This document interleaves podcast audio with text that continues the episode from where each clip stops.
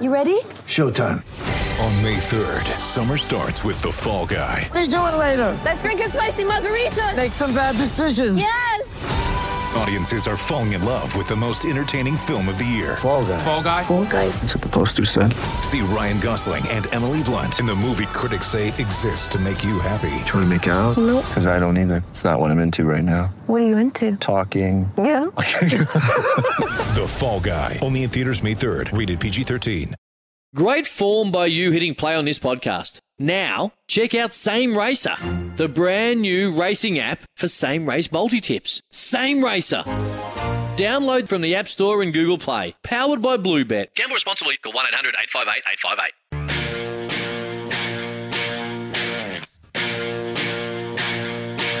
on 1116 SEN, the award winning crunch time. for Honda's seven year sale ends June 30.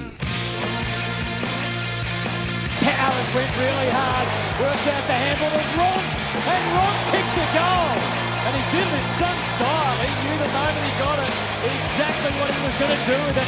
Spinning out of there, Gunston. He found a way where no one else could. That uncanny ability around the sticks. And he's kicked his second goal. What about four and a quarter in your third game? Ah! Maroon's done it. Oh, look at him get around him. He pumps the air. Towers plays from a hand pass for Ron. Gathered it, wore a bit of contact, snuck out the back and kicked the best yet. Ron, he's up to six. he has roared onto the AFL scene tonight. He flings it high inside the 50, Roughead out position by Grundy. It got to the back, Roughead to Gunston, and you can guess this time. He's got his fifth. Oh, Impey got mid front on by Parker. Free kick. Parker's going to get suspended for that. Tracking towards goal, Jack. He knew where he wanted to kick it. Into the pocket. Tired arms go up, but Hayward anywhere where he's within 40 metres of goal. He finds a way. The members watch. They had the perfect vantage point as he coolly slots it through the middle. And the Swans don't lose too many close ones two weeks in a row. Rowan gets in and wins it, gives it to Florent, chips it forward where it's marked by Parker. Oh, they have looked on the brink for much of this final term, and yet here come the Swans. Luke Parker, set shot to put them in front. He does. Swans have a chance here with courage. Rowan knew how to find it. Hayward goes back to goal. He's got Ronke back in the square. Can he find him for his seventh? Ronke! The Ronke has done it! It was brave at the Hail Mary Gronkowski.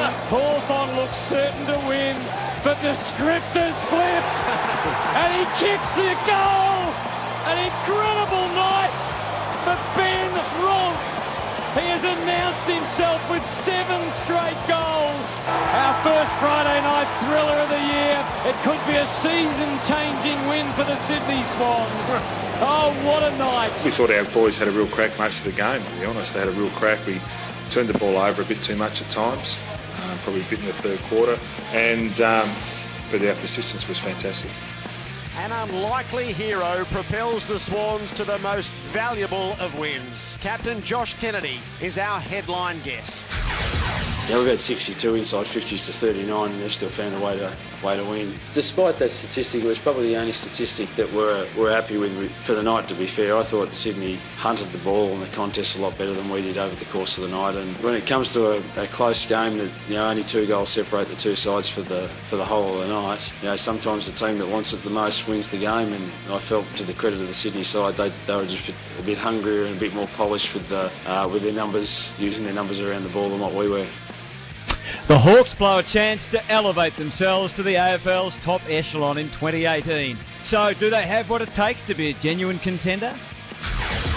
No, I couldn't get a kick, so there's no blame at all. You know, footy is a tough industry. The tribunal came up with a decision today that was in best interest of the game, and I uh, totally respect that. Because it was just a, an act that I've done for the past 10 years of my career, I was left a little bit dumbfounded to a degree. I am here to hold the AFL accountable and stand against injustice. I don't necessarily believe, in my opinion, that we should be upsetting the apple cart to go and chase a big fish. There's a lot of hurt and frustration for all the people I've mentioned, and there's no more important people than the complainant.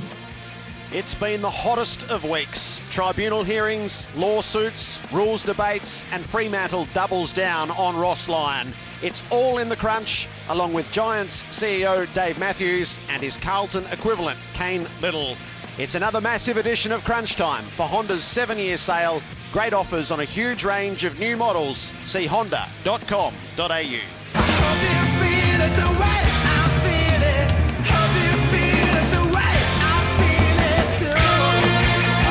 good morning, everyone. Welcome to Crunch Time on this, uh, well, cool, beautiful, at least in Adelaide, Saturday morning, as we welcome you with thanks to Honda's seven year sale. Great offers and a huge range of new models. See honda.com.au. Friday night footy finally delivered. So much to talk about on and off the field as we welcome the team. You've already heard the voice of Gerard Whateley, Bob Murphy, and Kane Cornes, also with Gerard back in Melbourne.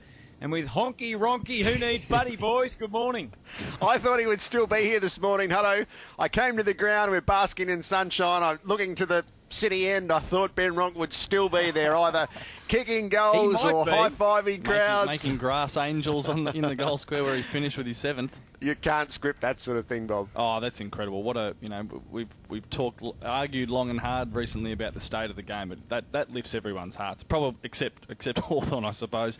But yeah, an incredible performance. Seven goals straight and ten tackles. That's the I, I don't know what we call that, but I think he's the first player to ever do it. Incredible performance. Oh, it was. just the game of the re- the game of the year for me. I thought definitely game the, of the round. Yeah, yeah definitely game of the round. But the, the, best game that I've seen all year, especially just watching from home. And um, look, I think if you're Sydney and Hawthorn right now, you're you're a really good chance to, to go all the way this year. I think that's what you, are thinking after that performance last night. Both Hawthorn, many positives to come out of it, but Sydney also without you were Franklin. that impressed, were you? I Kate? was, yeah, I was, Hutto. And we spoke yesterday about the fact that I just wasn't sure on Hawthorn. Uh, they kept surprising me this year. I kept tipping against them, but they were surprising me. Well, they, they surprised me again last night. And look, they probably should have won that game. And, and Sydney, what they've been able to do away from home, if they can get it together at home with Franklin, then both of these sides should be aiming for top four, and both are good enough from what we've seen this year.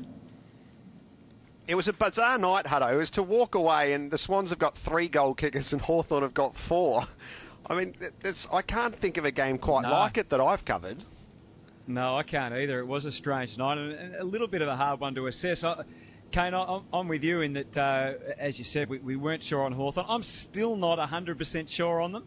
Um, obviously, they'll get Cyril back and, and that forward pressure with Puopolo as well. And they've, they've spent most of their year in Melbourne at the MCG, uh, which helps. Uh, they've obviously been to Tassie once and uh, they've got four interstate trips from, he- trips from here. But if you look at their draw, I mean, the teams they play against uh, favours, know, they're, they're, not massively difficult draws, so they'll be there. It's, it's just a matter of where and then. Um, with so many teams, what they can produce in the finals, and they've just got that forward expertise, haven't they? That I mean, you look at the leading goal kickers in the AFL, and um, you know you got Ben Brown at the top, but Luke Breust's second, mm. and Jack Gunston's not that far behind him, and, and that still must play a huge role in terms of getting the job done when it matters. Well, that's the thing for me. They're, they're forwards in Gunston and, and uh, Breust, as you said. They're just in career best form, as good as any combination in the forward line. Still some improvement to come from Roughead, but Impey showed signs last night. Burgoyne back in makes a huge difference, and Sicily, who we'll speak about a little bit later, in, in great form across half back. So, look, they're going to be tough to beat. They should be aiming for top four, and if you make top four, we know you're a pretty good chance. Gerard, we had a debate with Gary. I, I, you know, sometimes the media has a, quite a big influence, doesn't it, on the way the game is played. Gary has been talking all week uh, about uh, defenders and what they're allowed to get away with in terms of the forwards, and we had a long discussion about it last night. Um, did, before we hear from Alastair Clarkson, did you think it had an influence in the way the game was umpired last night? I thought we had a couple of free kicks for the blocking that we haven't had uh, virtually in the first seven rounds of the season. So maybe it maybe it's been raised and maybe it's been looked at. It's I, sometimes I wonder whether that's chicken and egg. Perhaps it had been looked at first and then word yep. sort of seeps through from there. Uh, but then in the last quarter, uh, and this has raised the hackles of, the hackles of um, Alastair Clarkson, is there was one that was paid against Roughead, or, or Roughead took a mark and it was paid against Hawthorn in the pack, and then the next one when Roughead was kept out of it by one defender to clear the way for the other, which seems to be the to the very essence of this, it wasn't paid, and I, that had a huge swing on the match. As Hawthorn were all over Sydney at that stage, if that results in a shot at goal, that might over, be breaking point. Yeah. yeah. So let's, let's listen to let's listen to Alastair Clarkson before we get Bob and Kane to give their thoughts. Last quarter, we go inside 50, Roughead takes a mark, they pay a free kick for a block. And Sydney block better than any other team in the competition in their back end for Rampe and Grundy to take those marks. One minute later, that ball goes into the top of the goal square. Rampe, Grundy and Roughead, no block paid. Why?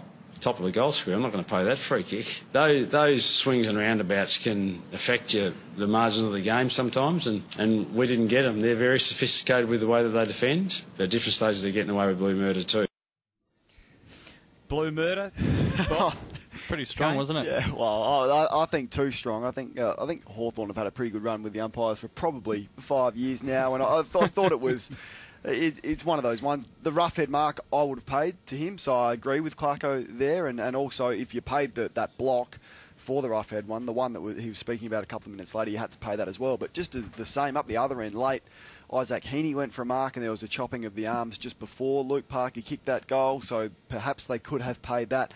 Look, I didn't have an issue just watching from home with the umpiring last night. If in doubt, let it go. I'm always of that opinion, but you know, I didn't see it affecting the game too much. Yeah, it, well, is, put... it, it is. Sorry, Hutto. It is one of those difficult, really difficult for, for umpires to call those ones. I think we're, we're still going to get a mixed bag. I, I know there's a, there's a push at the moment that Gary's been Gary's sort of has has opened that debate up, but players players will tra- defenders will train this so that and they work in pairs, they work in threes.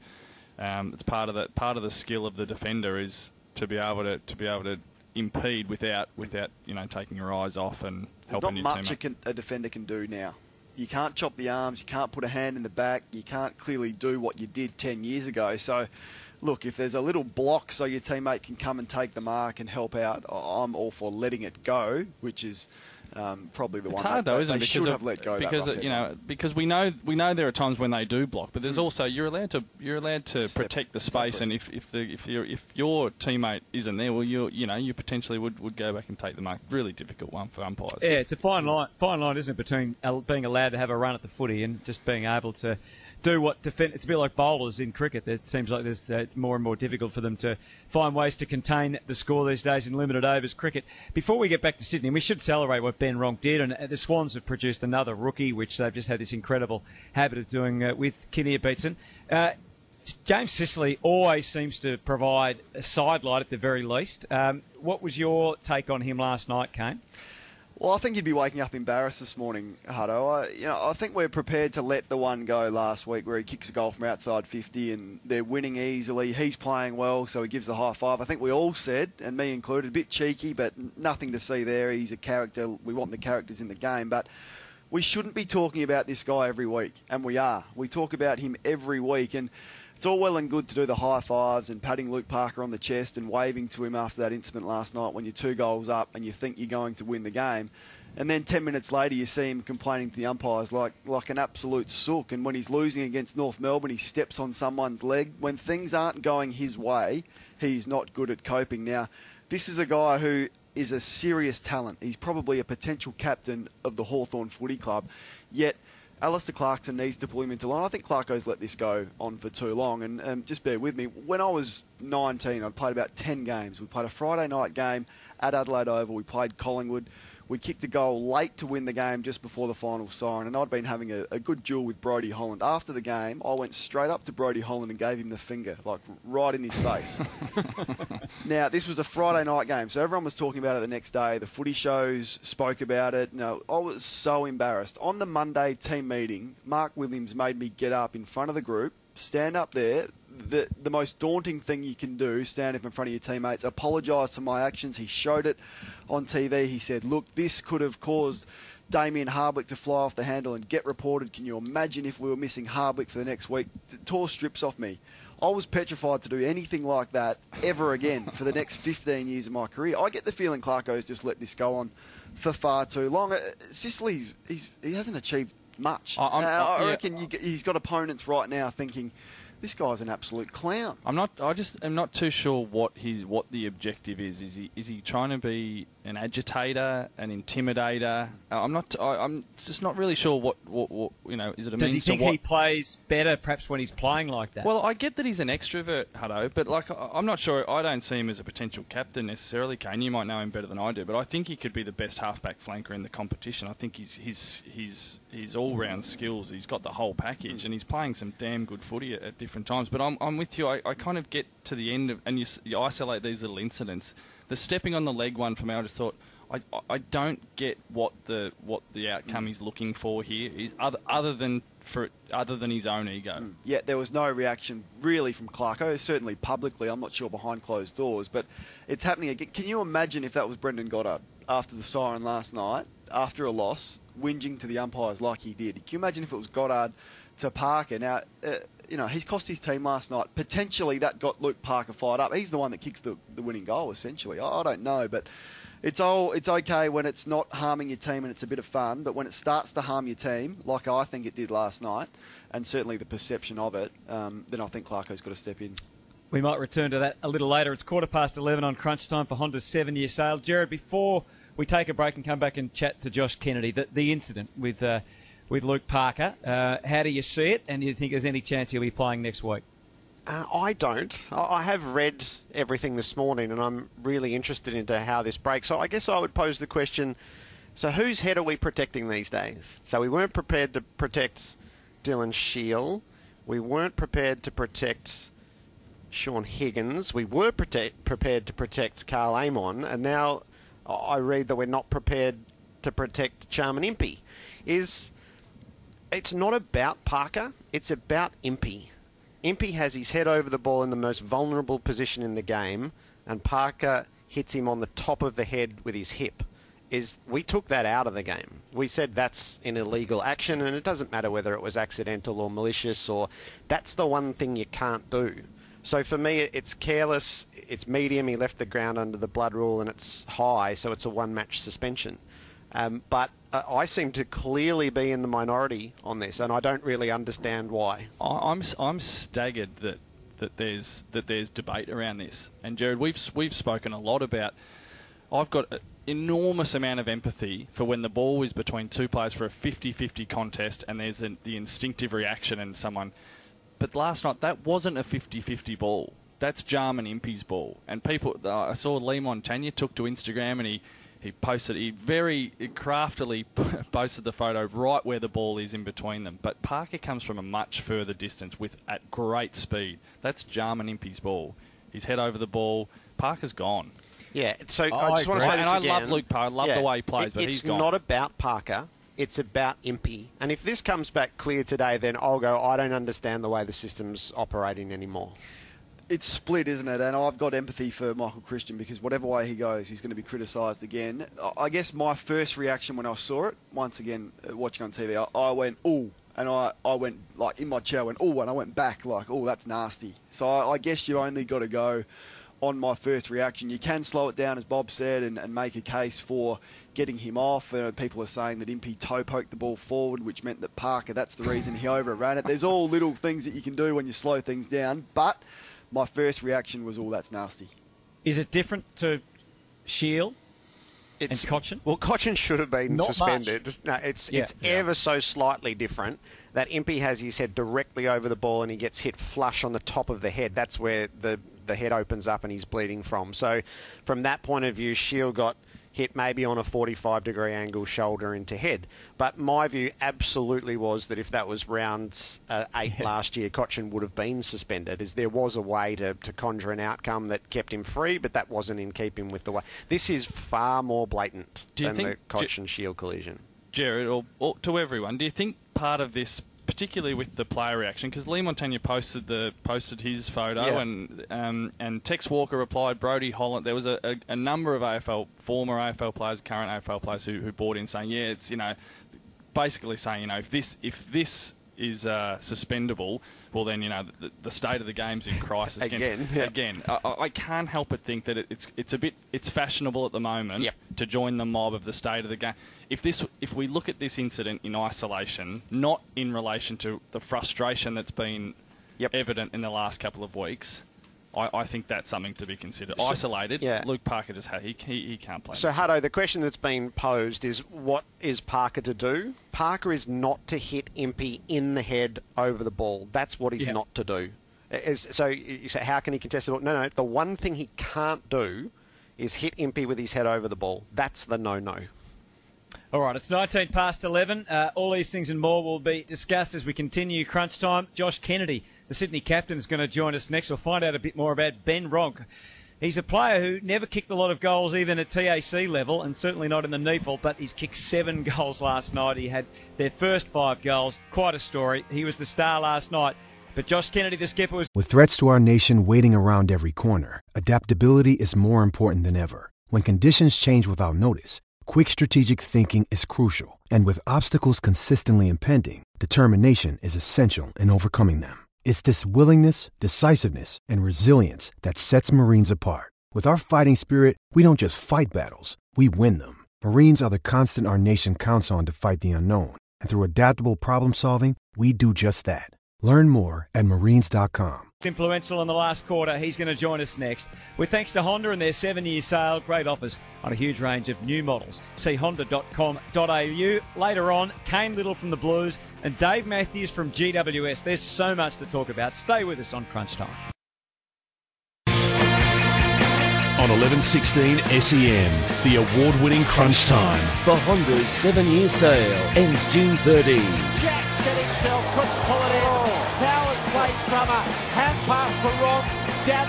Gathered it, wore a bit of contact, snuck out the back and kicked the best yet.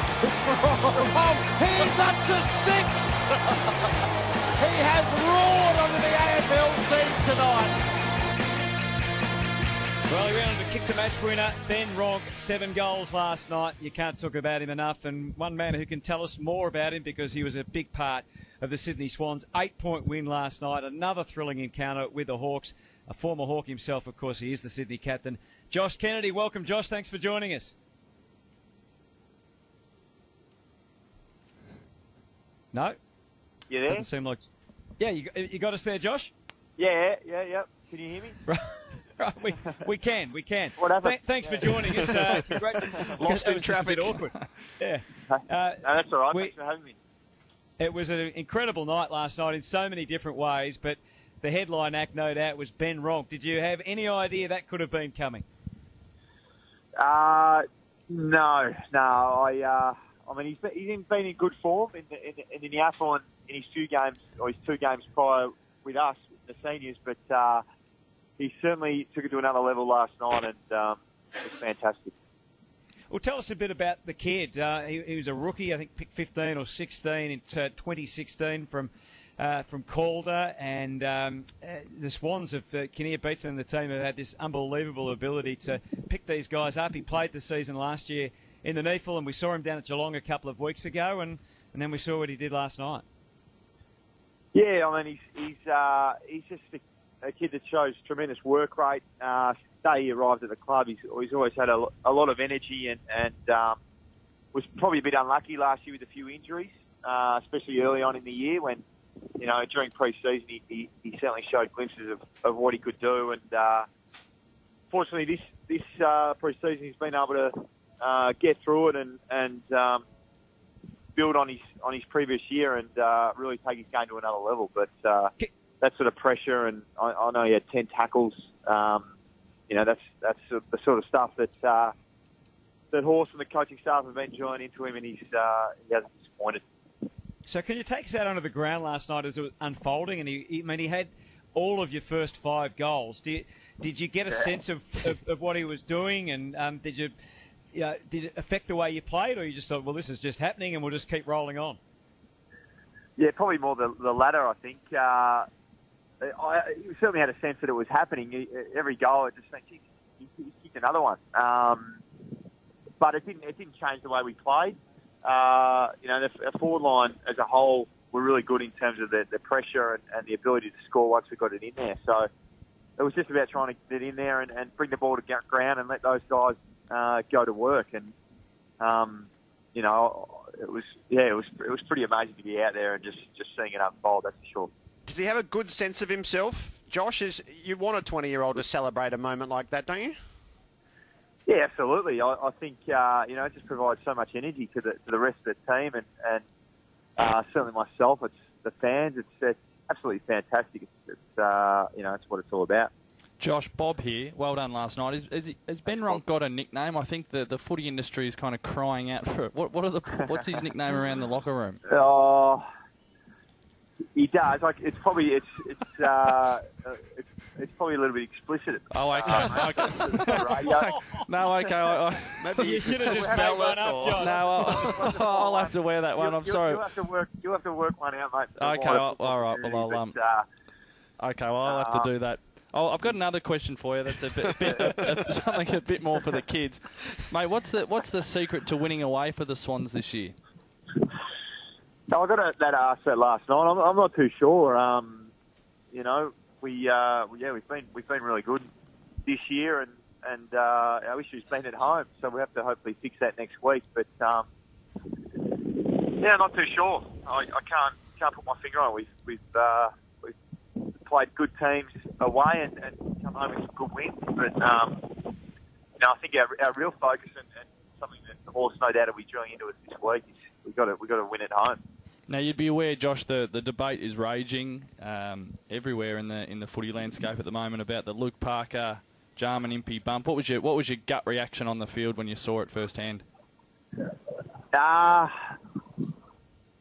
oh, I've, I've been strictly informed that I'm not allowed to comment on this uh, from the, the media department. But, Well, I've got so uh, I've gone one out of I've gone one out of three. Oh my God. You, you're going to cost me a job, Josh. Hey, yeah, I know, I know. This- I, I, I said, what, I can't even, I can't say anything. Can't say, oh, I think you'd be right. No, I can't say that. So, um, that's coming from the Did you think Trent mate. You know Cotchin- they work? You know, they want, they want more access, but we can't.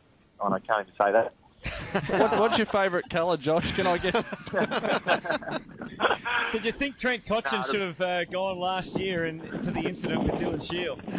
No, look, it's, I think it's it's it's it's really hard to it's really hard to adjudicate, and these things happen, you know, in split second reactions. Um, you know, Parksy was definitely going for the ball, and, and, and that was always his intention. So, um, you know, I'll leave it to the powers that be to, to, to make up their minds there. Josh, you're two goals down at three quarter time. We all remember your performance in the last quarter against Geelong. And then we start the last quarter and you're forward. For a captain, your mindset, how difficult is that to put the team before yourself and, and start forward? Oh, it's it's uh, obviously uh, you know you want to be you, personally you want to be where you where you um, where your core strengths are, but but uh, you know last night I was I was getting well held and, and uh, not contributing as well as what I would have liked. So um, you know the guys were getting it done inside, and and uh, it probably freed me up a little bit too, and was able to have a bit bit more of an impact in the last quarter, which was which was good. Um, but it's it's you know it, it, that's part of being in the in a team sport, and uh, you know um, it was, I'm, I was really proud of the way that lot of our younger players stood up and and uh, and got us over the line.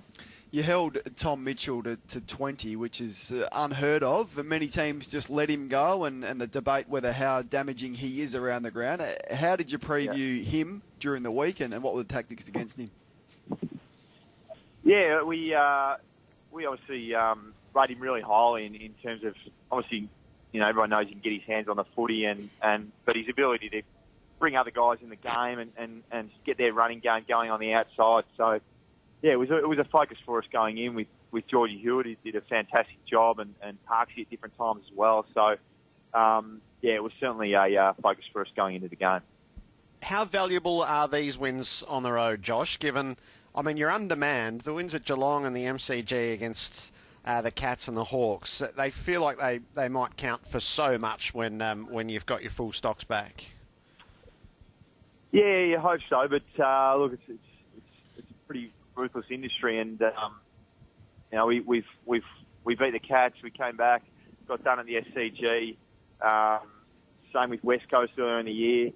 So you know, it's we just got to keep keep uh, trying to put one foot in front of the other and, and improving, um, and and keep banking the wins. But uh, it is they're, they're, they're, these have been some some really good team wins, and and uh, hopefully can hold us in good stead. Uh, you know, throughout the course of the rest of the year. Do you feel like you're cobbling it a bit together at the moment? I three goal kickers last night uh, only, and we know what's missing, and yet you are finding a way.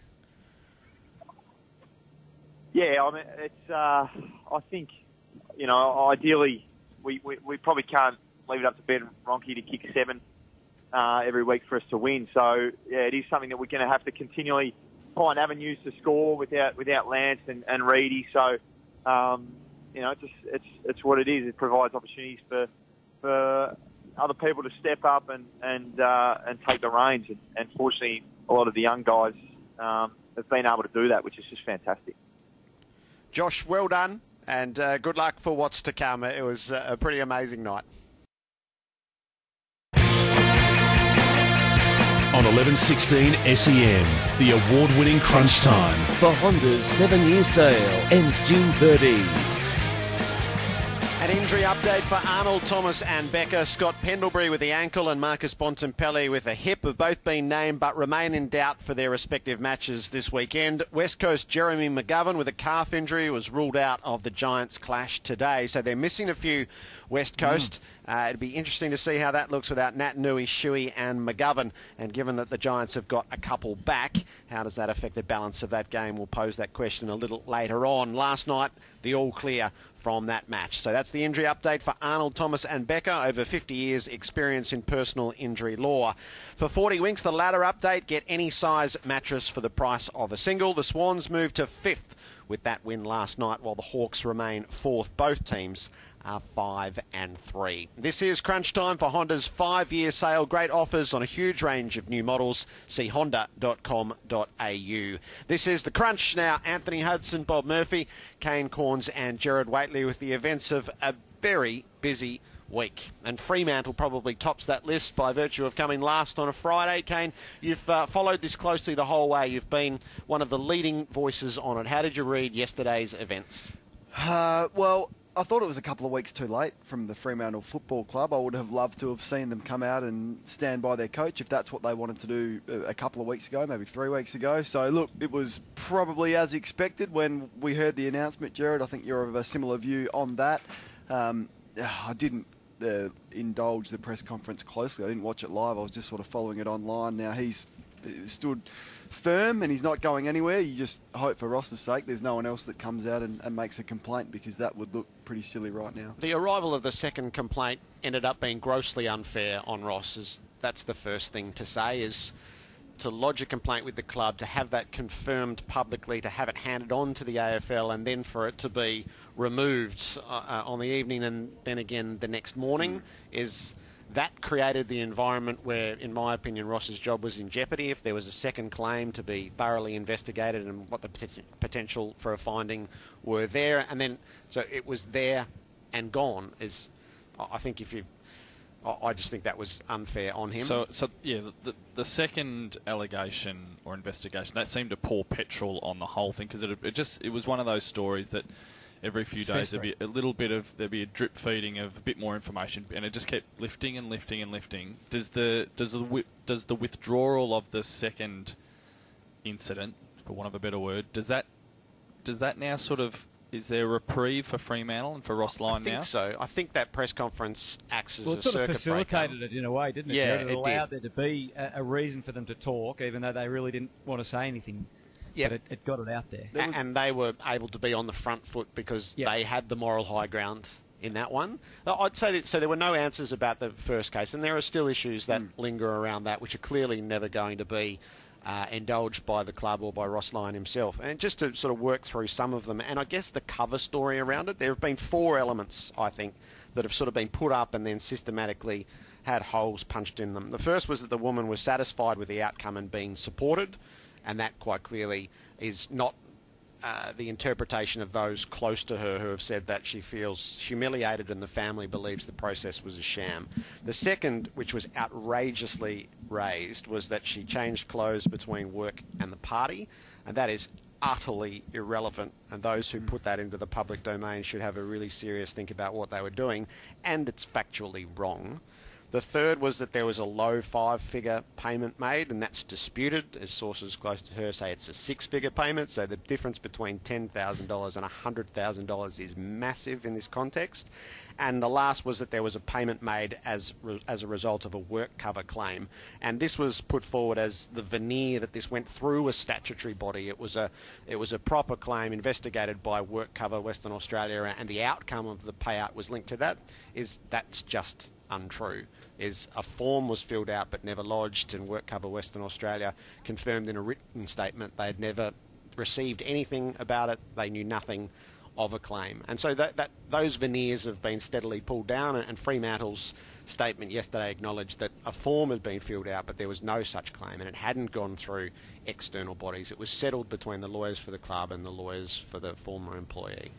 A, that's a significant detail, isn't it? The, the work cover, work safe uh, veneer, as, as you called it. So who, who- does the who does the focus go on from from that from that debacle? It depends why these things were seeded. Is it was seeded to suggest that this wasn't as serious as it was being suggested, and the Herald Sun's um, tenacious reporting of it, it got, I think, closer to what the facts are.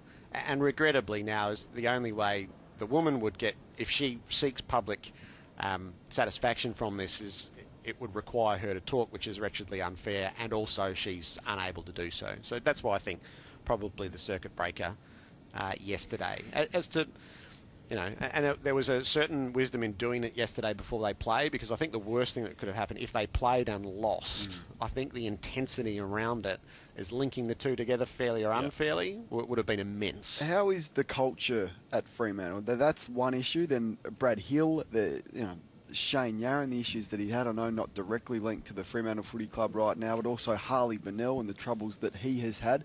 Right now, the Fremantle culture appears to be uh, the lowest it's probably ever been. Now, uh, as, as Ross clearly has um, a say in that and has some responsibility for that. We're hearing sponsors are, are asking questions, and I know that's in relation to Ross. But Gerard, right now, your perception of the Fremantle Footy Club? Uh, it doesn't look great from the outside. It's usually a sequence of events gives you an idea of what's there, and you know Brad Hill to ha- not have an understanding of how vulnerable your club is, and to have something like that happen, that that's not a great moment. Yeah, I, I, it is a it is a bit of a catch-all. That's a big broad net. The, uh, the culture when you you can pick that that you know isolate the Bradley Hill one. It's just really you know, geez, at, at best it's just really clumsy. It's just really like pretty stupid. And like you say, Gerard, you know, just for where his club's at at the moment. But I, I I'm not prepared to say that oh the the Fremantle Football Club's culture. Um, when you draw those examples, uh, I- I'm more trying to get my head around, and I don't know. I don't know how the chain of command works, but the, it's the work cover that that that story being put out there. I, I wonder where that has come from. That's the one I think. Hello, do you reckon the the fi- refining of the MRP to an MRO and having a single figure has that done the trick that the AFL was hoping it was going to do? Oh, Gee, that's a good question, Jerry. I think it has. It, it has been, you know, just from uh, the general follower. Uh, I think it's it's worked to a, a large degree. It wasn't a great week for Michael Christian, though. I mean, uh, the comments he made in in relation to the detail around uh, the, the Nick Naitanui comment, and, and then the follow up the next day, as Adam Simpson identified about it being an easy decision to make. I don't I don't think Chris had a great week from that point of view, but I don't have I certainly don't have a problem with. Um, with the changes, it's clearly not one person. It's clearly Steve Hocking as well, and the fact that they can get there and explain everything. I think that has largely worked, but it was never going to be easy. I mean, the, I know you uh, you're very good on the detail of these things, Gerard, but they are very complicated and. You know, I- I actually like the fact that we are seeing tribunal cases now. I had a real issue with the fact that clubs just wouldn't appeal because they didn't want to lose another week. And uh, you know, I could never see. They used to boast about how, oh, look, we hardly have any cases go to the tribunal now. Well, I don't think that's a. It's not like we, it's a, court of law where. You know, we need to. There's a backlog of cases, and we need to free the courts up. It, it doesn't actually hurt for the industry to. In fact, it's actually part of the rolling of the of the way the week works. You know, when I was coming through the ranks, so I like the fact that we're seeing the clubs have the freedom to to be able to appeal. Yeah, we're in furious agreement on that. What about the specifics of the Nick Nat tackle? Does Nick Naitanui have to rethink? So he said he was dumbfounded and he wouldn't change. Adam Simpson came in behind that. The message from the AFL and from the tribunal is we need you to change. Oh, I think he does. He, he needs to realise how powerful an athlete he is. Now, there's some players that you know that you hit and you brush shoulders with, and they just have that hard sort of body, and they, you can just tell that they're, they're going to hurt. Byron Pickett was one of those. Graham Johncock. I'm right. been- I'm right in front of you, Kane. You're I don't one. know. You're, You're, you're- searching you're- for names. You're, so I'm right you're here. one of those. Um, he's such a powerful, um, you know, athlete that he's you know got so many attributes, but he just needs to be careful, I think, and they don't need to be missing him. So I, I don't actually think a week off right now does him any harm. I think it's perfect timing for him to rest his body, not have a big trip into state. But yes, to answer your question, just a slight tweak of the way he tackles. Well, yeah, I suppose Gerard. I mean, he's been rubbed out, so I suppose he do, he does have to think about it. My question is, can he? Mm. In, in those instinctive where he turns he turns around, opposition gets the ball, and he, he goes to lay a hard tackle. it's a tough one. So if he lays that tackle again and his opponent gets up, do we expect that that would be cited? No. No. Which is, that, and that's where Which it is your that- point, Gerard, isn't That's it? my about point. report reportable action, it being a reportable action first, and then determining Yep. what happens. And the consequences absolutely play a role in how it pans out, but that first trigger. So if he lays the Nick Smith tackle on the week that he returns, my expectation now on what's been put forward is that he's going to be cited for that. And if Nick Smith gets up, it'll be a fine. And if Nick Smith is slow to get up, it'll be another suspension. But that's the, mm. I think that's the real difficulty that makes this one a unique case.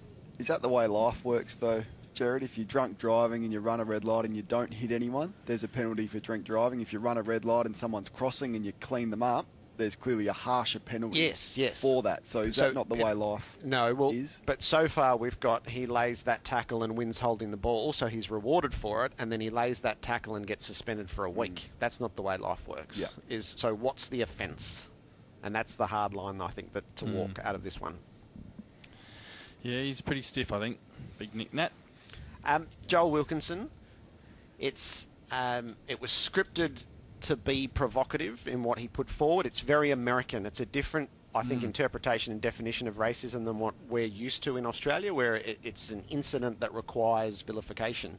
Is it's very hard to have an interpretation without any level of detail. So we Mm. don't have any level of detail other than what we lived through. I remember he played that first game, Justin Sherman racially vilified him, and we all spoke of how shameful that was for us as an industry to put a young man into a game and have that happen right out of the gates. Yeah, I mean, I I can't describe enough how how shameful it was in our in our locker room after the game that we, we, we didn't have a post match debrief from the coach as such. It was Justin got up in front of us to explain what had happened, and a lot of and most of us didn't know what had happened, and it was it was such a heavy heavy feeling in the in that room, and we carried it we carried it for quite a while. It was a it was a horrendous horrendous incidents. There was two.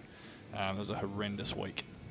But yeah, without the detail of, of yeah, it's impossible, isn't it, without the detail, really? Yeah. We just have to wait and see what happens. Yep, it's not to be easily dismissed. I don't think. I think the No. flinch reaction of the week was to go, "Oh, this is a cheap grab for money." I, I suspect it's going to be more complicated than that, and it'll be more challenging than that too.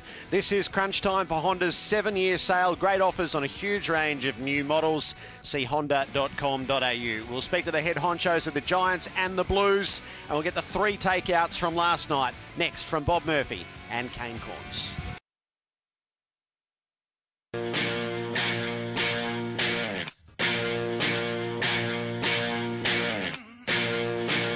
The award winning Crunch Time. For Honda's seven year sale ends June 30. This is crunch time in the aftermath of the Sydney Swans eight-point win over the Hawks at the MCG last night and in the build-up to Super Saturday, or is it unnecessary Saturday? Do we need six games on one day? We'll work through all of that in the crunch. Gerard Whateley and Anthony Hudson, Bob Murphy and Kane Cornes with the three key takeaways out of last night's match. It's impossible to start with anyone other than Ben Ronke, who was quite delightful in his aftermath of kicking seven goals. Oh, it's a dream come true to play on the G. I've been just kicking myself. I've been looking forward to this opportunity for so long, and to get a win like that with the boys fighting back, there's nothing better. So is that the arrival of the Ronke as a big player, or is it going to be a one-off performance that we marvel about and talk about for years to come as a singular moment from a third gamer? Well, I don't I don't know if he's going to kick seven goals every week, Gerard, but he's he's certainly made a big impression in his first his first three games. Kane, you saw him in his first game down at Geelong, and he, he played well there, kicked a couple of goals, but last night was. Mm. When, when he kicked the first three, I thought, oh, what, you know, how good's that? You know, that that's just the ball's bouncing his way. He's shown, you know, shown a great variation of skills, and I wonder how the rest of it. But to to go on and kick seven, and to, the way he kicked them, kicked the winner in the end, the sealer. He's a serious player with a with a mysterious nickname. He'll never kick seven goals again. I'm pretty safe to say that, but he's got attributes to say that he's got a future. His power and Such a grumpy old man. No, well, I, I don't think he will. It's just him. I'm gonna so, back him. So hard to do, but um, he's That, so that strength you talk about, yeah. Kane. That, was what you can- surprised me, Hutto. through the trunk and the, the legs and I was I was chatting to someone about it uh, this morning and it, it was just saying how vital that is now. I mean, you have to you have to have that, or it's a, a massive asset to have as a midfielder. And some of the kids that you know, some of the top end talent that they're looking at for next year, there's there's one in particular that you know they're just worried that he's just not going to have that that strength and that thickness of body. You have to, and the goal that Parker kicked, his first goal last night, his ability to grab the ball and then break away with that first five steps and then kick it on the outside of his foot. If you're a small midfielder, you must have that. You, you're, you're spot on. So uh, I think you know, gone are the days of just the plotter through the midfield. You need that speed and power. He's got that, so he's got attributes to play 200 games at the level. The 2017 prospectus, which was quoted this morning, a bit of self-congratulator of the year entry. Ronke is an inside midfielder with elite speed who gets in and out of traffic well. His ability to hit the scoreboard is elite. And that was all before us last Really? night. So it, maybe it was foretold. Anything about the nickname in there? Jim? No, no, you might okay. have to text I'm gonna, uh, I'm Josh. Let it, I'll let it go. Find out privately. Maybe just spell it for us. we'll see if we can pick it. Uh, the match review officer Michael Christian will be doing his work now on the collision between Luke Parker and Jarman Impey. Bob tried his best with Swans captain Josh Kennedy. Now you'd be aware, Josh, the, the debate is raging um, everywhere in the in the footy landscape at the moment about the Luke Parker Jarman Impey bump. What was your what was your gut reaction on the field when you saw it firsthand? Ah, Four. I've, I've been strictly informed that I'm not allowed to comment on this uh, incident from the, the media department. But, Well, I've got so I've uh, gone one out of I've gone one for three. I'm like, you, you're going to cost me a job, Josh. Hey, yeah, I know, I know. This- I, I, I said, what? I can't even. I can't say anything. Can't say, oh, I think you'd be right. No, I can't say that. So um, that's coming from the Did you think Trent mate. You know how they work? You know, they want they want more access, but we can't. Oh, I can't even say that. what, what's your favourite colour, Josh? Can I get? Josh Kennedy, uh, following instructions, especially where I did like the way that he worked in, though, that he'd asked the media manager where he was allowed to say, I think you'll be right. Yes. Oh, no, you're not allowed to say that. So if you can read between the lines. So just around the panel, Bob, if you were the MRO, would you charge Parker? Yes. Kane? Yep. Hutto? Ah, yes, definitely. Yep. Uh, so we're a sweep, and we are soundly and with great solidarity in the minority. Uh, Hawthorn, Hutto, you should lead us off here. Did that uh, emphasise the questions that you've got unanswered on the Hawks?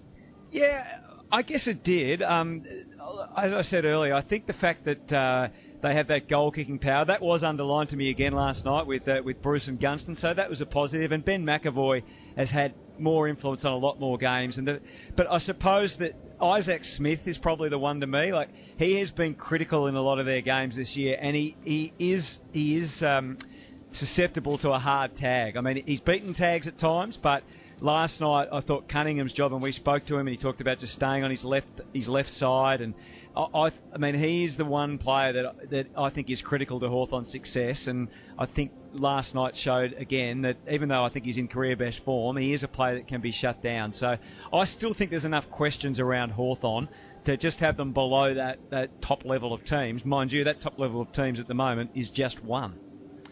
Uh, yeah, well, I think you explained that pretty well. I I think they should be uh, capable of top four, somewhere between first and sixth. I think for Hawthorn is where I would have them right now, and uh, what a surprise that's been because I didn't have them in my eight before the start of the year. No, nor did I, Kane. But I, I was really, im- I've been really impressed with them as we all have. But I was, I was still really impressed with them last night. I thought that the, the, the quality of that game last night was really, really high, and they did it with.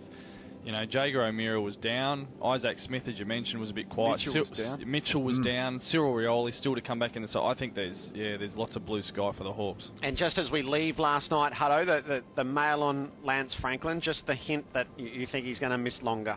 Yeah, I do. I, I- I think it's weeks, but I, I don't necessarily. Uh, hopefully, it's not any longer than that. But it, yeah, it does sound like, uh, from what I'm hearing, that it, it'll at least be a couple of weeks ago uh, away before Lance is back. So, um, and uh, you know, they were a little more optimistic on, on Hanbury, I think. But um, yeah, with Reid out, they continue to, to make do. But hey, if Ben Ronke can kick seven goals each week, they'll be fine. All right, so this is the Crunch Hutto fire away to either Bob or Kane. Uh, okay, Gerard, uh, let me do that when I get myself organised here.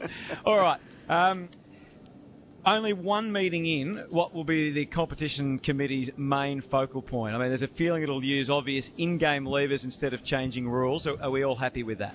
I feel like this should be directed to Gerard because he's the expert, but um, it'll be around congestion, is my thought. So the state of the game. So I, I don't think you know mid-season trading and live trading picks that should be well down the bottom of the agenda. Uh, how to fix the congestion issue, I think, is the biggest issue for them. Uh, and I think interchange rotations will be on the agenda as well as some things that they can do around the stoppages. So that would be my number one, Hutto. Yeah, I'm with you there. I, I think, and I, and I was, you know, recently on a state of the game forum, infamously, uh, and the only thing we really agreed on was the was the tightening of the prior opportunity and, and, and sort of and having the play open up and, and, and be a bit harsher on the tackle. So I think I think that's something they'll look at pretty early on. So I think there were a wide variety of topics, and there's the you know the question of um, all sorts of reforms being raised, but they want it to be evidence driven. So I think that's a, pretty sound and logical way to go about it, and Steve Hocking is certainly the man to do that. But yeah, and, we, and we Spud suggested last night, Gerard, that uh, they'll try and get some of the teams that missed the finals, uh, as they have a couple of times in the past, to be the ones that they try these things out with, with uh, match simulation in, say, late November, early December when they get back to training. Yep, so there's an absolute logic to that. And so I don't think we're going to see any snap changes at the end of this year that would radically alter the course of the game, but we'll see lots attempted within the game as the starting point. Probably with the kicker, well, if this doesn't work, then we'd have to go further, which gives everybody a bit of a buy into it, to understand it, to be a bit patient with it.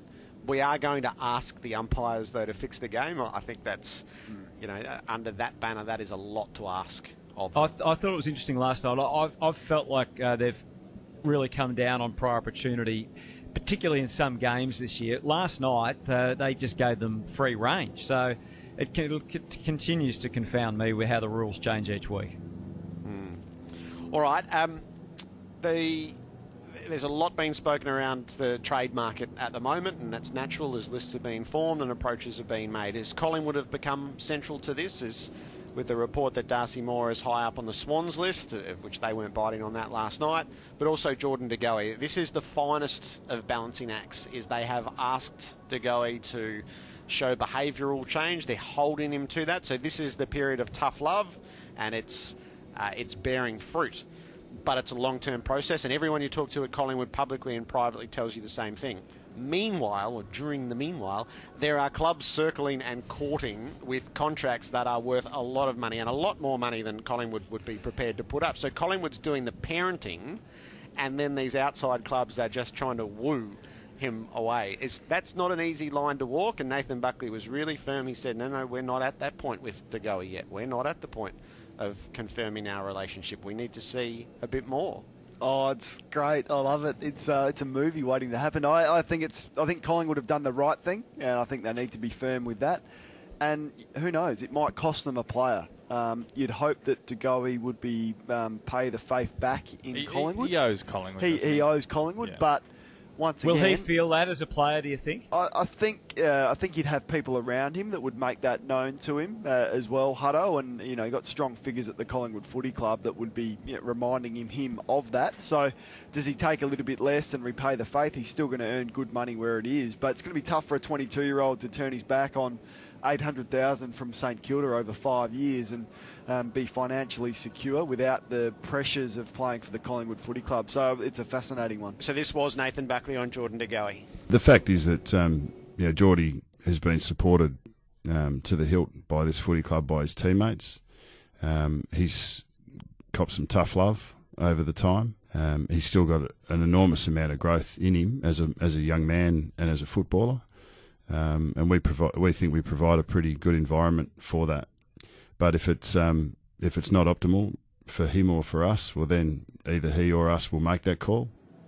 So it seems to me, Bob, it, it swings a little bit on does De Goey accept that this tough love is going to make him a better footballer and a better person, or does he privately resent it and he'll go and take the money elsewhere? Yeah, And also, and I was at a barbecue recently where I had I had an argument of sorts with the with the Collingwood supporters. It's like too much made of player behaviour. He's a good player, just get him in there. And so I would say if we bumped into each other again, we could still have the same. You go, see, you just let him. He's a good player. Just you should have just played him. Where I would say that the the tough love that, that Bucks described it as hasn't just changed him as a player. It, it, it may may have changed him as a young man. Mm. That, that we might get the next ten years out of an you know uh, an exciting talent. It's it's a little bit reminds me of Stevie Johnson back in the days when he was probably of a similar age at Geelong, and just the complete turnaround in culture at the Geelong Footy Club. It's it seems a little bit like that at Collingwood since De Goey now. Fasolo's also out of contract. He's had his issues as well for different reasons, and also Moore Gerard. So, big three three big players at Collingwood that some other clubs would love to get their hands on. Fasolo, less so for me is if Collingwood worked through not needing that type of player anymore, I think they'd be improved. But Hutto, this is sort of the moment that they're building. They can't lose De Goey and Moore. Yes, well, Moore's interesting. I mean, he hasn't really proven himself yet, has he, as a player? And I think he, he fits demographically for what Sydney would like in terms of age group. But uh, I, I think there'll be. I think the Moore camp, from what I understand, uh, you know, want decent money and. Uh, whether or not he's, he's not really a proven commodity yet. So whether it be Sydney or another team, if they're prepared to pay the money and get Darcy Moore, it is a bit of a risk because he, he hasn't ever been a high possession player, and he's just had a couple of little niggling injuries, which has probably stopped us from really seeing yet just how good he can be. How do you rate him, Kane? Well, un- unproven players still get big money. Uh, Tom Yeah. Boyd, uh, you know, Moore's probably proved himself more than what Boyd had when he got that deal. But I think clubs would be a, a little bit more shy in terms of giving that sort of dollars with the way the game is being played, and um, there's not too many key forwards currently dominating the game. So. Uh, look, he, he will be in line for a, a massive deal, and I think it would be you know around the, the seven to eight hundred thousand dollars. You think at, you- at really? another club, someone would pay that for him. When when you look at um, what people are paying, you know, McGovern to get him to their club, you know, I think more around that seven hundred thousand is what the figure would be for another club, especially uh, in Sydney. Have So- you seen enough of him, Kane? What's your no, sort of I think feel? I you think, he's going to be good. Yeah. Yeah, I think he's got attributes to be very, very good, provided he's he's surrounded by another another forward. Yeah, I you know, think that's a when, good when he's the main man, he's he, he's he's very easily pretty targeted. hard, pretty hard for any. How, how old's Darcy now? maybe He's 20, 21. 21, 22. Pretty, pretty difficult to be the the top brass Well, there, Hipwood, isn't it? Centre half Hipwood, you, You're liking him to Hipwood at, at Brisbane. Uh, The main man in that forward line, he's struggling. But if you put him in a, a, a Melbourne side with Hogan or something like that, the results would be massive. So uh, he's every bit as good as Eric Hipwood at Brisbane. All right, 14 minutes past 12. This is the Crunch. Uh, part of Crunch Time for Honda's seven year sale. Great offers on a huge range of new models. See honda.com.au. Carlton CEO Cain Liddle to join us uh, in the box. Dave Matthews from Spotless Stadium ahead of the Giants' big clash with the West Coast Eagles. That's all coming up. Has Essendon mismanaged Joe Daniher? And part two of that question is there ever a case for admitting publicly that a player has an injury just so he can just get a bit of an easier load from the media? Who wants to answer those two Definitely questions? mismanaged him. I'll answer the first bit. What was it? Three games in 12 11 days, days, 10 yeah. days? Yeah, well, so if you've got osteitis pubis, we know that's not ideal. So how, how they let that happen to their you know, most important player with a groin issue is is amazing, really. Yeah, that's a good point. That's- What was it? Three games in 11 days, and you saw there was a lot of criticism at him about the reluctance to, to lead up at the ball, and the, the osteitis pubis. One of the trademarks of osteitis pubis. It's not it's not just the soreness. It's the it's Power. often the power to, to push off. And what and what, what happens to players is they without even really realising it, they just start to that, Protect they just- themselves, yeah, they yeah. just start to protect themselves, and that just starts to fade out of their game. So yeah, the three games in 11 days, they probably regret that. You'd think. What about the public side of this? No, I, I think that um, you, you put your hand up, you, you're out there, Gerard. I wouldn't like any excuses if it was me, and I lo- loved hearing him speak. He wasn't offering any excuses, so I don't think you pick a player and say, oh, you know, he's a bit sore this week, so if he doesn't play well, that's that's the reason. I think that's the wrong mindset. So Yeah, I I would hate to see that. Yeah, I think at the, the the priority of appeasing the media criticism, I think that's that's getting the cart before the horse a little bit. It's a, it's a tough part of the game, but but players know players know that you know if they they put their name up and they put themselves out there that, that they're out there to be judged and they're judged harshly. If you can get the big name recruit, should you? So Alex Rance here on the couch talking about Tom Lynch. I don't necessarily believe, in my opinion, that we should be upsetting the apple cart to go and chase a big fish. Um, Well, he's the biggest fish around at the moment. yeah, he's the he's the big tuna, the big so bonita you, fish. You don't think that's the way to go? Oh, look, I'd support it because I mean I wouldn't have to play on him. But I, I think um, I think you always have to look at the big picture when it comes to these things. So many clubs will be after him, and we'd be glad to have him. What would be your concern? I guess team structure would be an interesting one to, to, to throw up. I, I wouldn't really know what to what it would look like with, with him in the side because I, I'm so happy with the way our structure is. But he's a gun, and you obviously want to accumulate as many guns in your artillery as possible. It'd be it'd be an interesting situation to see what happens. Lucky it's not my call. Would be interesting. How'd you read that, Bob? Oh, I think oh, uh, fascinating and great. You know, really honest insight from from Alex Rance. I think it speaks to a lot of things, but the the main thing is that the the, the self belief and the the confidence of the Richmond Footy Club at the moment that they know that they've they've got it together. That that that human chemistry of footy teams, and you work so hard, and when you get it right, you you feel it. And they've they won the flag last year, but already they look the most complete side this year. Uh, I, I can totally understand Alex Rance's his argument of why would you upset the apple cart? They're they're the, they're the benchmark. Um, on paper, you go, oh, Tom, Lin- they're a great side. You throw Tom Lynch in, so that just makes them a whole lot better. But that's not necessarily always how it works. couldn't agree more with him. I remember having a conversation with Phil Walsh when uh, he was coaching the Crows. Dangerfield was coming out of contract, and he said no one player is worth a million dollars. Now, the, the, the salary cap is increased, so you, you push that figure out a little bit more. I don't think you can have two players on that sort of money at one club. So you've got Martin on whatever he's on 1.2, and then you put Lynch on more.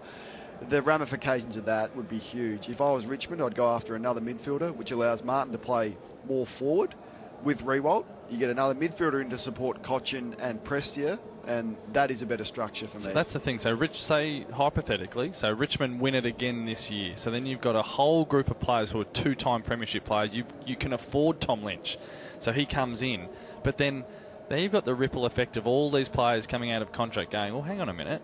You know, I've kicked 30 goals for you twice in two premiership years. So everyone everyone wants a little It's what's bit more. happening at the Bulldogs so now, then, a little then- bit. So then you lose the then you lose a couple of role players, and the strength of Richmond at the moment. Yes, yes, Martin Cotchin and Riewoldt, they, they are the top, they're the creme de la creme, but their sharp improvement arguably came from the role players. You should How long's Jack got to go though? Oh, how old's Jack? I, I still think he's got a fair bit of good footy in him. Yeah. he doesn't miss much footy. He's and he's not No, he had doesn't. and he's not had leg leg issues, and he's and he's. But a- I guess they're they're planning for the future, aren't they, as well with Lynch to have a have the you know they're a gun full full forward, centre half forward into the future. Yeah, I get that. Yeah, I get that. I just think I, I wouldn't. Have, I wouldn't. Jack's be- 29. Yeah, Jack's 29. I, I still think Jack's got got four years of footy left. enough time, I think, to, to target a, a key forward in the draft. I think so. If he's got three or four years in him, Riewoldt enough. oh yeah, time good luck. Good luck with that, one. Kane. well, why not? H- h- Who can target a key forward in the draft Well, and get it right? Port Adelaide did okay with Todd Marshall, didn't they? Pick 17 a couple of years ago. He's going to be a player. They're, they're there, and you don't have to have a, a number one pick to get one. Should never put a big tuna in an apple cart. I think that much we can all agree on. Tuna and apples cross. can, can I, while we touch on that uh, key forward, I, I mean, and they're all different cases. They've all got different issues. But do you think a club will use, let's say, a top six to eight pick again on a gun key forward who's dominated at under 18 level, or is it just too risky? From what I'm hearing about this year's draft, they will for sure. Um, Matthew Lloyd goes on about these King twins that are playing at Hale- Haileybury. He says both probably top five. The one that got hurt would have been number one in his eyes. So they're that good. And then there's a kid called Lukosius playing for the Eagles in South Australia who's as good a young player that I've ever seen. So this Wow. year, I think there's some special ones that you will. Um, but I think the philosophy is certainly changing. 'Cause, uh, obviously, raise it on the on the back of uh, John Patton. Yep. He, he, he's been dropped this week. Paddy McCartin, he's got his seventh concussion. Um, Josh Schache uh, obviously didn't make it at Brisbane, and there's questions. There's you know, there's there's no indication that um, he's going to make it at the, at the Bulldogs. Let's hope that that's that's not right. Let's hope he, he gets a crack at it. But you know he's still got some issues, and, and Tom Boyd as well. So it's it's a growing list, isn't it? We do judge What's it more to What's we- it more we- to do with? Is it more the way the game is being played, or how they can dominate it at, at a younger level, or is there other factors? I think it's pretty hard. Yeah, I, I think by nature those those big key forwards will will dominate under underage football. Like they will really stand out and dominate, and they get at the AFL level, and it takes it takes quite a quite a while. Some, some of them some of them make a big mark straight away, but the majority take a while. And there's a few there's a couple of steps back before they before they move forward. I'd, I'd be willing to hold the line on on, a, on quite a few of those guys you mentioned there, Hutto. Uh, is six games on a Saturday too many? Hutto, you, you should have first crack at this, I reckon. Well, I think it'd be great on the last day of the year to do what the EPL do. I'd love to do that. Um, but yeah, I, I think ideally this game that I'm doing tonight, the showdown, which should be a cracker, could easily have been played on, say, the Thursday night. And um, certainly from a broadcaster's point of view, uh, there's so much overlap when there's six games. I mean, if you're at home on the couch and you've got the remote control, you can have a great day watching six games. And I totally understand that Mother's Day wasn't a success and hasn't been a success. And, you know, most people go to their, to their parents' place for a, a Mother's Day roast and uh, I'll be at uh, Etihad Stadium tomorrow, unfortunately at So will 110 for, for North Melbourne and Richmond, which should be a good game. So uh, I understand the situation, but yeah, I, I'm not quite sure why. Um, yeah, six on the one day. It's not ideal from a broadcaster's point of view, but maybe maybe there was uh, maybe they couldn't play it on the Thursday night for other scheduling reasons. We know that is difficult with six day breaks and so forth. I think that the showcase of a Thursday night would have been awesome, but I don't really understand tomorrow's scheduling. So, as it turns out, the match of the round is the one o'clock game, which I has know. always Well, been I the problematic. And why would you have two games that overlap? Like, there's only two games on and they overlap. That doesn't make any sense to me. But so, what was wrong with the twilight on Mother's Day? I would have thought we were bouncing the one o'clock game and playing three ten and four four, three twenty and four forty. But th- it's a weird piece of schedule. It's totally unnecessary to have six on the one day for me. I would have Yeah. loved Well, the Thursday seven night I love, th- love Thursday night footy. Love it. And, and even maybe a Sunday night. You sit with your mum at home in front of the fire and watch Sunday night footy. Come Mums love footy love too. it. Exactly right. Let's That was- get I creative. like the way you've painted the picture yeah. there. you go out for breakfast, for lunch Put with your your mum. feet up and Come put a on. log on the fire. Exactly. We've only watched seven games of footy over the weekend. Why don't we go home and finish off Sunday night with uh, another one? I actually agree on that Sunday night time slot. I think it's a West, I think it's a West Australian thing though. Uh, I think Yeah. yeah, five, five o'clock uh, Perth time, something like that, will work well, and, and we might see that in the future. So let's stay with the showdown. Is how big is this for Port's credibility today, Massive, Kane? Massive, Gerard. They, they've lost five in a row. Um, usually a traditional 50-50 game. It's not so. Crows have dominated in that space. And, and Port have been smashed around the, the contest and the stoppage. So they bring Rockliff and Powell-Pepper back in to help with that. But huge question marks on them right now. If there's ever a game they need to stand up in, it's today. Lose, and yet, well, you, lo- you certainly lose touch with the top eight, and it's probably going to be very difficult for them to get back in. Is your brother back? Is he back running back. this week? He's back. He's, back, back. and he's back for a He showdown. served his one They- week they're gonna have to. They're gonna have to stitch his mouth. He be. he will be. He will be on edge. Oh, no. I That's know. really going to be difficult. He's for going to him. get suspended again Oh. for sure and certain. One week into a month, I think. I, I bumped into David Koch on the plane on the way over here, uh, and he was. Uh, He's got to go and do the royal wedding, so he's uh, he's staying for tonight's big game, and then going to do the royal wedding, and then flying to Shanghai. So he's got a big week ahead. Wow. It does. All right, uh, this is crunch time for Honda's seven year sale. Great offers on a huge range of new models. See honda.com.au. We are about to be joined by the Carlton Chief Executive, Cain Liddle. They play at the MCG against Essendon this afternoon.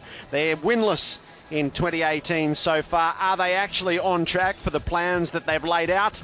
And then Dave Matthews from the Giants. Is the style of footy right now?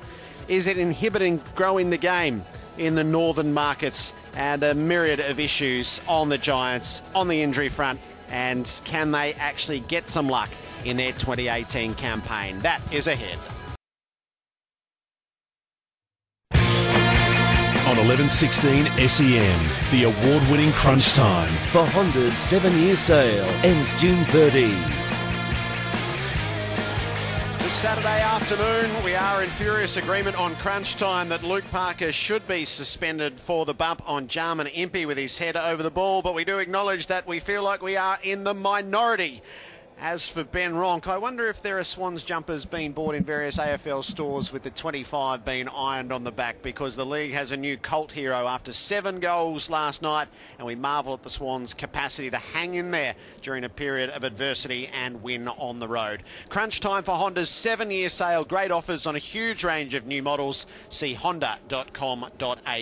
We focus in on the games at hand. Essendon and Carlton playing at the MCG. The chief executive is about to join us. Just give us the terms, Kane, of this afternoon's game. It's all been framed around Essendon and the Armageddon that will befall them should they be defeated. Well, it's massive for both. It's a, Carlton are a sniff to get their first win, no doubt about that. They'd feel that, and if it was the case, can you imagine the backlash against Essendon? So all set. Beautiful day here, be a massive crowd and hopefully a cracking game. It was supposed to be foul weather, but it's glorious blue overhead. It's a little bit brisk, but better than uh, was anticipated. Cain Liddle is the chief executive of the Blues. Kane, welcome to Crunch Time. Thank you. Thank you for having me. Has the start of the season and the start of your tenure at zero and seven been less than you would have hoped for?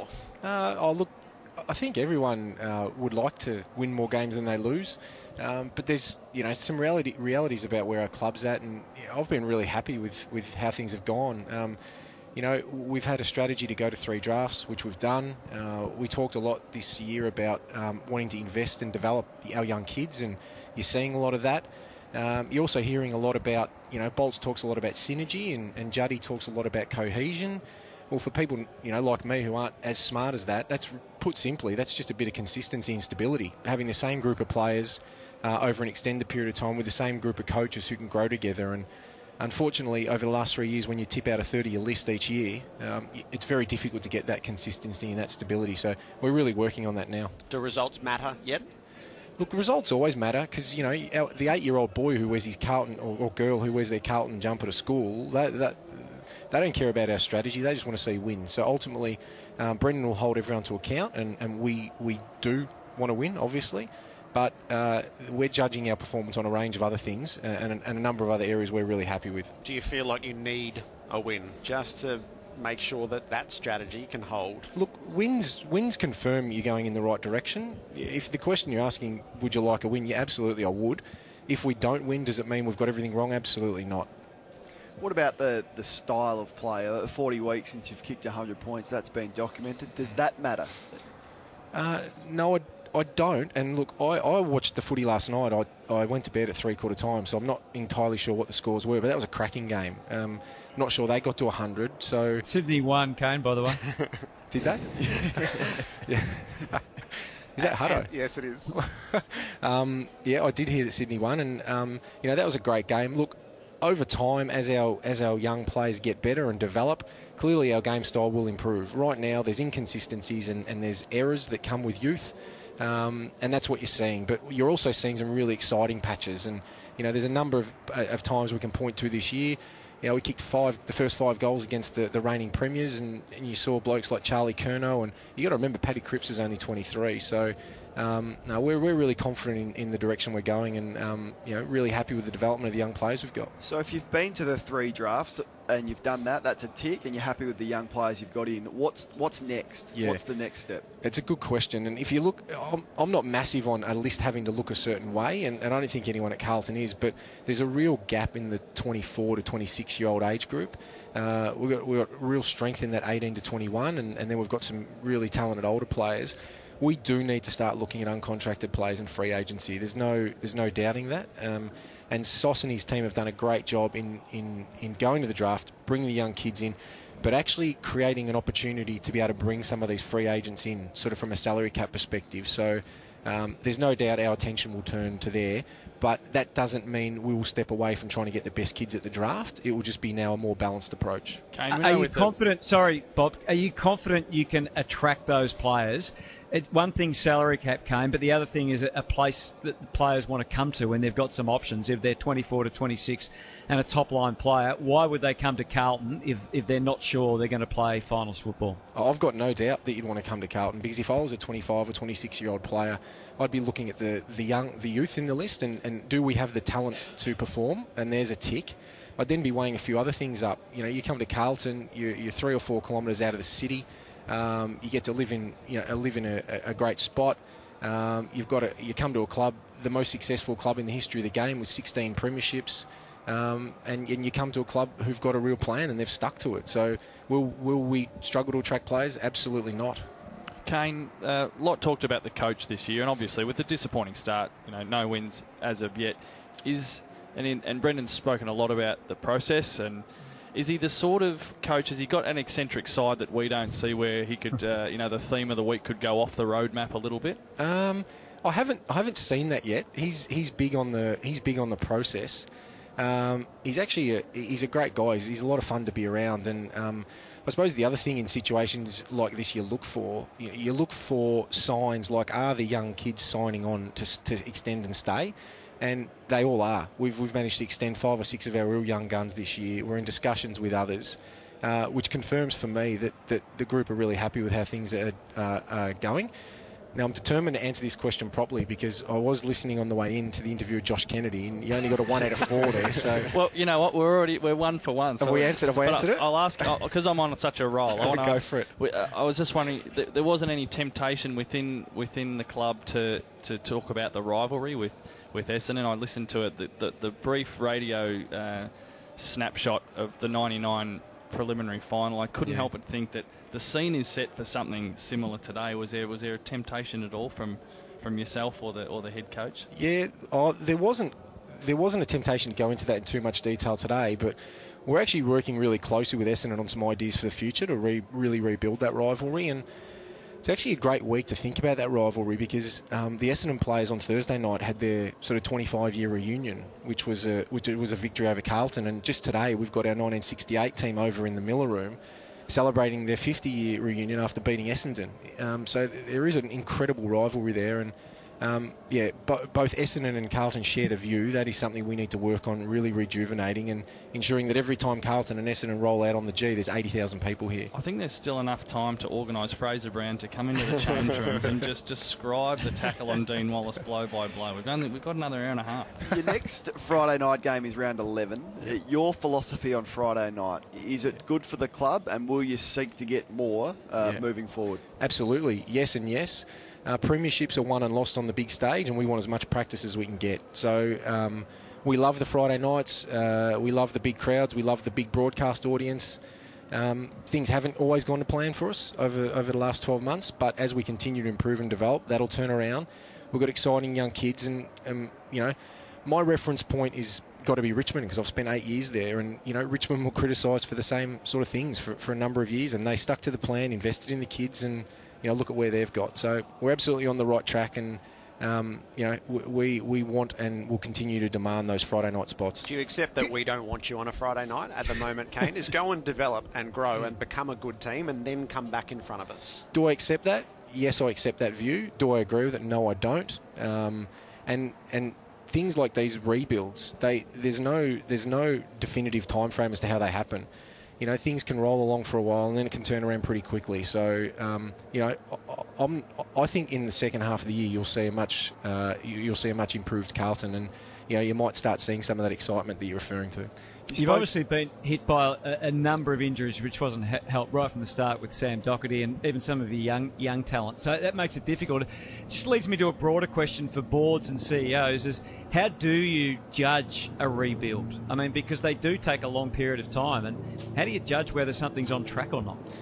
Well, you, you, ultimately you come up you come up with a plan, and long before I got here, Carlton committed to going to three drafts. Now I look through the draft picks out of those three drafts and I'm really happy that we've we've picked well. Um, then you've got to assess: have you had the full use of the cattle that you have at your disposal? Well, as you just pointed out, Hutto, we haven't. Um, at times I've walked through Bolt's office asking if he's run over a black cat because it's just we've just had injury after injury after injury, and that synergy and cohesion and consistency that we continue to talk about, we just haven't been able to get any semblance of that. And um, you know, as as blokes like um, Marchbank and Murphy.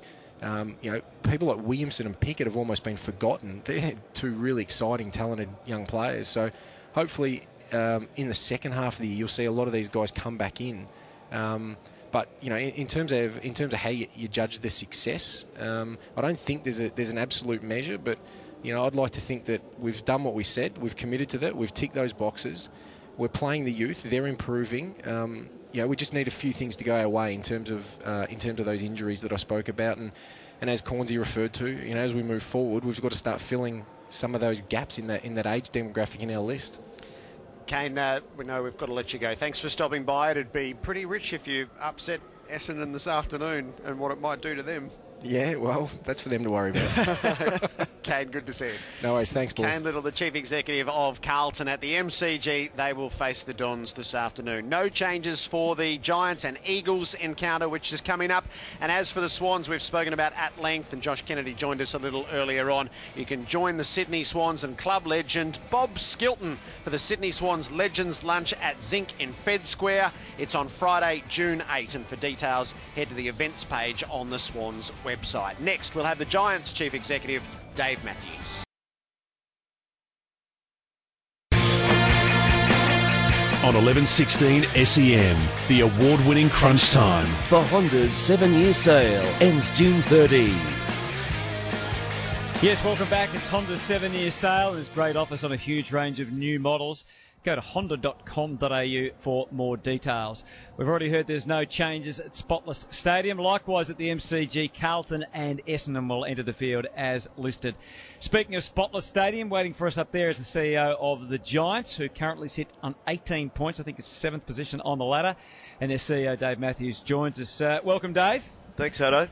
It's a bit of an injury off today between your two clubs, isn't it? You haven't got any more it's good at least you've got no changes, but uh, it's been a real struggle for the club, hasn't it? Yeah, and I think it's a bit of a problem across the competition. Unfortunately, you see, uh, particularly some of the stars going down. We've we've obviously had our issues last year, and unfortunately, we're confronting that sort of situation again. But we're you know working pretty hard at uh, trying to identify any sort of issues there. But we've welcomed back a couple of players today, which is great, and Jeremy Cameron and Rory Lobb in particular. Is it something as the CEO that you get involved in, or you, is it largely left to the football de- department? Oh no, we all uh, we, no, we, we talk regularly, whether it be even as the football subcommittee, just to you know try to eradicate various things. You know, last year we did a lot of work in terms of the, the surface at our training ground or spotless stadium or down in Canberra just to see whether there was any any factors there, and you rule those things out, and you know, and then it's about um, you know, Wayne Campbell and his group just assessing, you know, training methods and other things. But you know, we really haven't changed too much from 2016, and that's been the um, frustration that you see. Um, you see, actually.